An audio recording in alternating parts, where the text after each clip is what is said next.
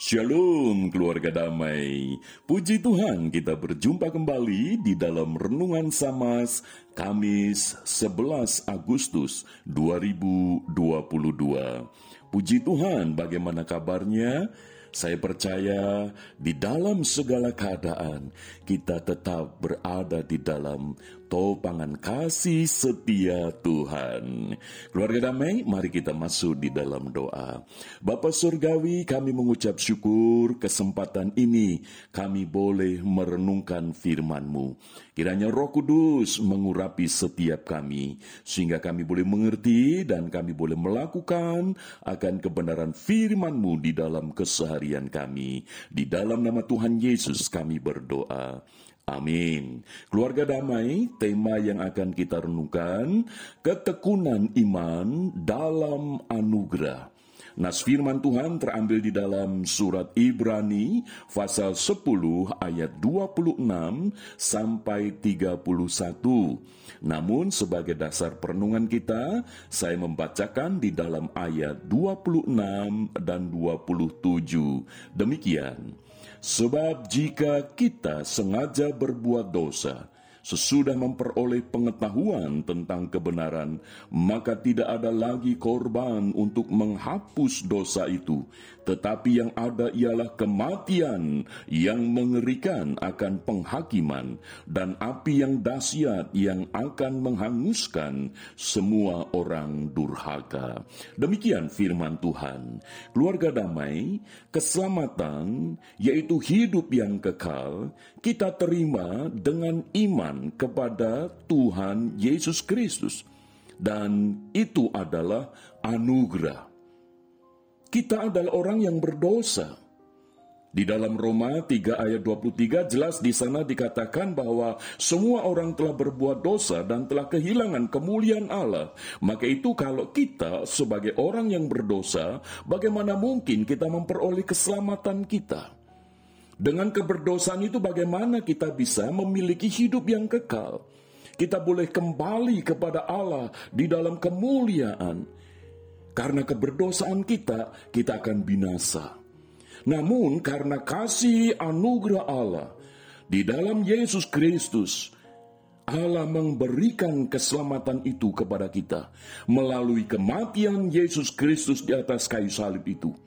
Sehingga di dalam iman kita kepada Kristus yang telah mati bagi dosa kita, namun bangkit memberikan kehidupan yang baru, kehidupan yang kekal, yang kita memiliki jaminan keselamatan itu. Itu adalah anugerah. Penulis surat Ibrani menegaskan tentang hal ini, bahwa iman kepada Kristus itu adalah anugerah. Maka itu, kalau kita membaca di dalam ayat 19 dan 20 dari surat Ibrani pasal 10 ini, di sana dikatakan, jadi saudara-saudara, oleh darah Yesus kita sekarang penuh keberanian dapat masuk ke dalam tempat kudus, karena Ia telah membuka jalan yang baru dan yang hidup bagi kita melalui tabir, yaitu dirinya sendiri.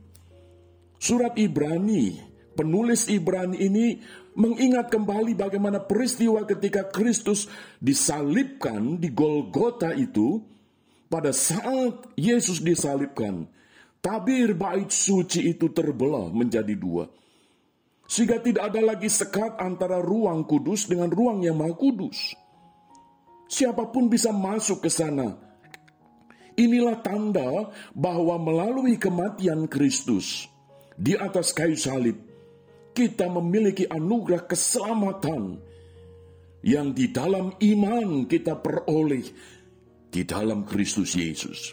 Keluarga damai, maka itu iman kita kepada Kristus itu bukan sesuatu yang remeh, tetapi itu sesuatu yang berharga. Sebab melalui anugerah itu kita tidak bisa melakukan keselamatan untuk diri kita sendiri, tetapi itu pemberian Allah yang dikerjakan oleh Kristus Yesus.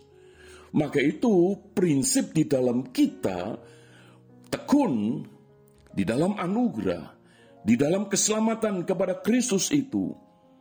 itu memiliki satu prinsip, bukan supaya tetapi karena. Maka itu di dalam ayat 26 dan 27 yang kita baca tadi, saya akan membacakan sekali lagi. Sebab jika kita sengaja berbuat dosa, sesudah memperoleh pengetahuan tentang kebenaran, maka tidak ada lagi korban untuk menghapus dosa itu. Tetapi yang ada ialah kematian yang mengerikan, akan penghakiman, dan api yang dahsyat yang akan menghanguskan semua orang durhaka. Seakan-akan penulis surat Ibrani ini menakut-nakuti. Tetapi tujuannya bukan demikian. Justru ini menegaskan bahwa ketika kita sudah memiliki iman di dalam anugerah Kristus Yesus, biarlah kita ini menjadi semakin tekun. Bukan supaya, tetapi karena. Karena anugerah yang sudah kita peroleh ini, bagaimana mungkin kita tidak menjadi tekun? Bagaimana mungkin hidup kita ini sembarangan? Bagaimana mungkin iman kita ini kita biarkan begitu saja? Karena kita telah memperoleh anugerah keselamatan hidup yang kekal, itulah yang membuat kita menjadi semakin tekun. Sebab itu sudah diberikan kepada kita.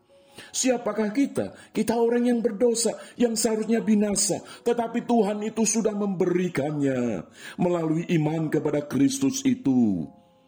Itu berarti kapanpun kita mengalami kematian secara tubuh jasmaniah kita, kita secara iman telah memperoleh jaminan hidup yang kekal di dalam Kristus.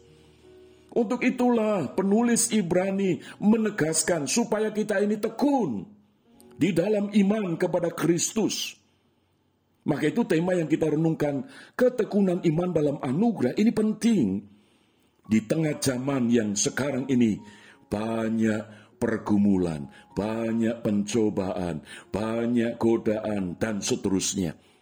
Maka itu penulis surat Ibrani mengajak kepada jemaat Tuhan supaya iman mereka itu semakin tekun, diwujudkan di dalam satu bentuk yang nyata dalam keseharian, yaitu yang dicatat di dalam ayat 24. Dan marilah kita saling memperhatikan, supaya kita saling mendorong dalam kasih dan dalam pekerjaan baik.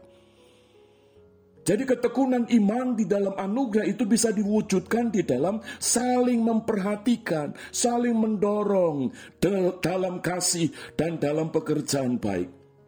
Maka itu sebagai jemaat, sebagai saudara seiman, di tengah keluarga kita, di tengah gereja kita, mari firman Tuhan ini kita lakukan. Jangan kita acuh tak acuh, cuek, bahkan kita ini justru melakukan sesuatu yang tidak baik kepada jemaat, kepada saudara seiman yang lain, kepada keluarga kita.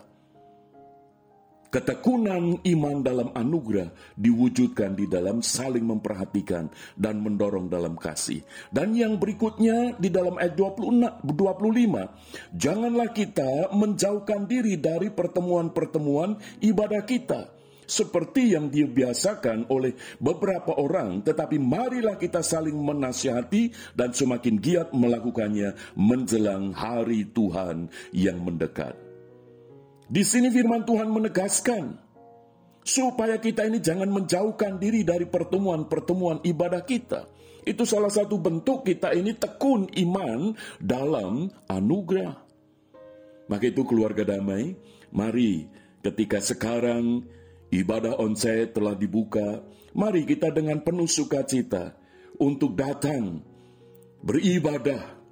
Tentu tetap mengikuti protokol kesehatan. Tetapi bukan berarti ketika online itu menjadi alasan bagi kita untuk tidak menjadi tekun di dalam ibadah kita. Maka itu mari keluarga damai, ketekunan iman dalam anugerah kita wujudkan untuk kita semakin tekun di dalam pertemuan-pertemuan ibadah kita. Sehingga iman kita boleh tetap terpelihara. Marilah kita tekun iman kita di dalam anugerah. Mari kita berdoa. Bapa Surgawi, kami mengucap syukur untuk firman-Mu. Kiranya Roh Kudus yang akan menolong kami untuk kami semakin tekun iman di dalam anugerah. Terpujilah Engkau Bapa, dalam nama Tuhan Yesus kami bersyukur. Amin. Keluarga damai, Tuhan Yesus memberkati. Amin.